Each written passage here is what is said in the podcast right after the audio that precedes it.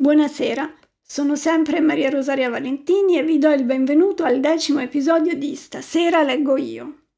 Con la lettura di alcune pagine del mio romanzo breve Antonia si chiude il primo ciclo dei nostri appuntamenti. Ringrazio tutti per l'ascolto e la simpatia che mi avete dimostrato fin qui.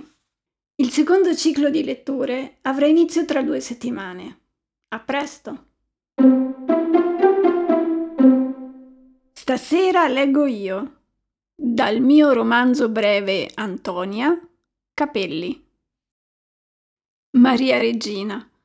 La vedo due volte a settimana. Vado a trovarla dopo il lavoro, di solito, ma spesso ci vado anche la domenica mattina. Vive in una clinica. Non ho potuto fare altrimenti. Chiama tutti Giovanni, anche me. Certe volte Vorrei essere lì dove si trova lei. Ha un modo di parlare svanito ma preciso, come il tuo. Io mi adeguo e le copio le espressioni, la cadenza, i tempi. In quella mia imitazione verbale trovo una consolazione che non so spiegare. Mi scopro sinceramente vicina a lei e a te contemporaneamente. Insomma, quel nostro parlare diventa bozzolo. Nel suo quando c'è sempre una tovaglia che si apre su un lungo tavolo rettangolare. In una caraffa trasparente scivola acqua limpida e su ogni piatto c'è una grande pesca matura di velluto. Lei siede e aspetta che arrivino gli altri per mangiare, cantare, suonare fisarmoniche, tamburelli e mandolini naturalmente. Pare fissi il vuoto, ma io sono convinta che stia davvero guardando un suo arcipelago di incanti. Quando arrivo mi sorride e con un cenno mi prega di essere silenziosa, cauta. C'è gente che dorme lì attorno. Dice di fare attenzione a non inciampare nel grano, dice che ha sete, che ha finito i compiti, che il quaderno è sotto le ciliegie. Perso una chiave, non sa come tornare al pozzo, non sa che fine abbia fatto sua madre e allora quasi le viene da piangere, ma è la debolezza di un istante. Eppure inizia e già si arresta.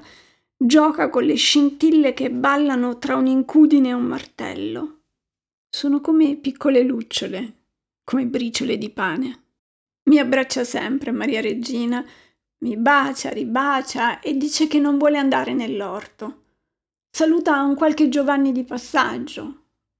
Non ha più carta per scrivere, mi chiede di portarla al mare. Io non la deludo, la prendo per mano e la porto verso la finestra. Le indico il cielo che si trasforma per noi in un mare morbido e senza onde. Le piace, ripete grazie, grazie, grazie, grazie e mi tira un po' i capelli. Le dico che la sua camicetta bianca è proprio bella e lei, toccando i polsini, risponde che da piccola era una biondina e che adesso anche lo è, forse. Poi arriva la cena.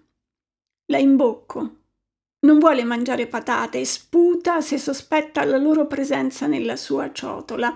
Vuole subito la frutta. La vuole annusare, la schiaccia tra le dita, se la mette in tasca, nel letto e ci vuole dormire. Le dico che potrà, ma domani. Lei ha fiducia e aspetta paziente.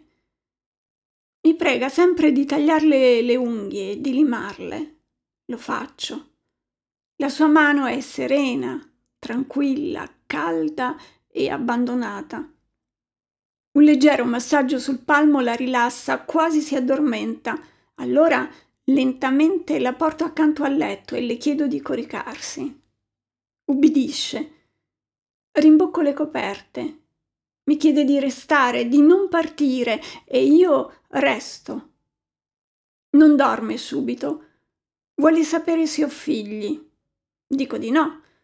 Mi osserva con compassione perché non crede sia una buona cosa vivere senza figli. La conforto annunciando che ne avrò e dunque si rischiara nel volto. Vuole sapere se Giovanni mi picchia. Rispondo con un no, ma lei non mi crede. Dice che finirà prima o poi, dice di lavarmi. Prometto che lo farò subito. D'un tratto si tira su, affiora dalle lenzuola come un Nettuno spaurito e mi domanda che fine ha fatto Giovanni.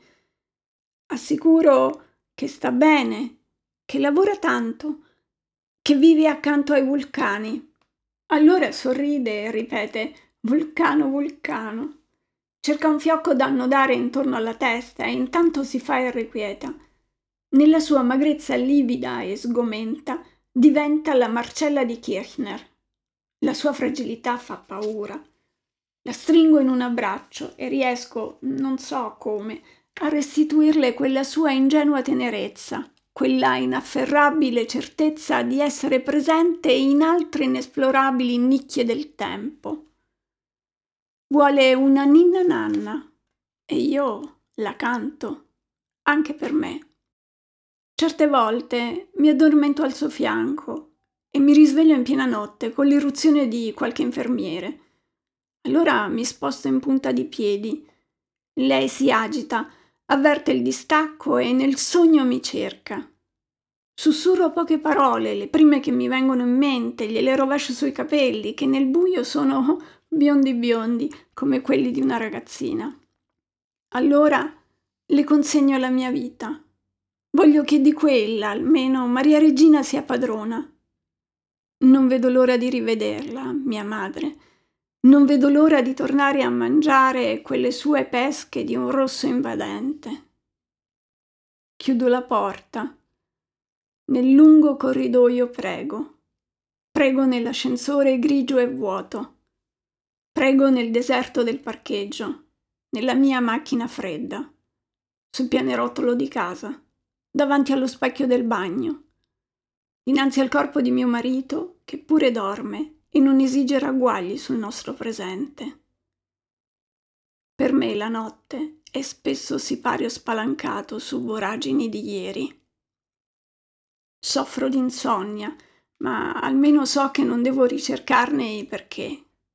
Eppure non mi alzo mai stravolta, esausta. Nelle mie veglie notturne raccolgo i sassi perduti, i granelli che ho lasciato cadere con la stessa ingenuità di pollicino in certi angoli angusti della vita. Ritrovo tutto dentro le mie notti e mi sento più vicina a me stessa. Così mi faccio coraggio e proseguo nella quotidianità. Così preparo con disinvoltura le ciotole per i miei gatti e annuso il loro cibo in scatola, come se anch'io fossi un animale desideroso solo di tonno a polpettine e di cuscini sfatti. Tu mi sei mancato, Charlie, ma non sapevo da che parte cominciare. Ci ha pensato nonno Renzuccio ed ecco che finalmente tiro le somme anche con te. Tra me e Antonia c'è ora un silenzio. Raccontarlo sarebbe peccato.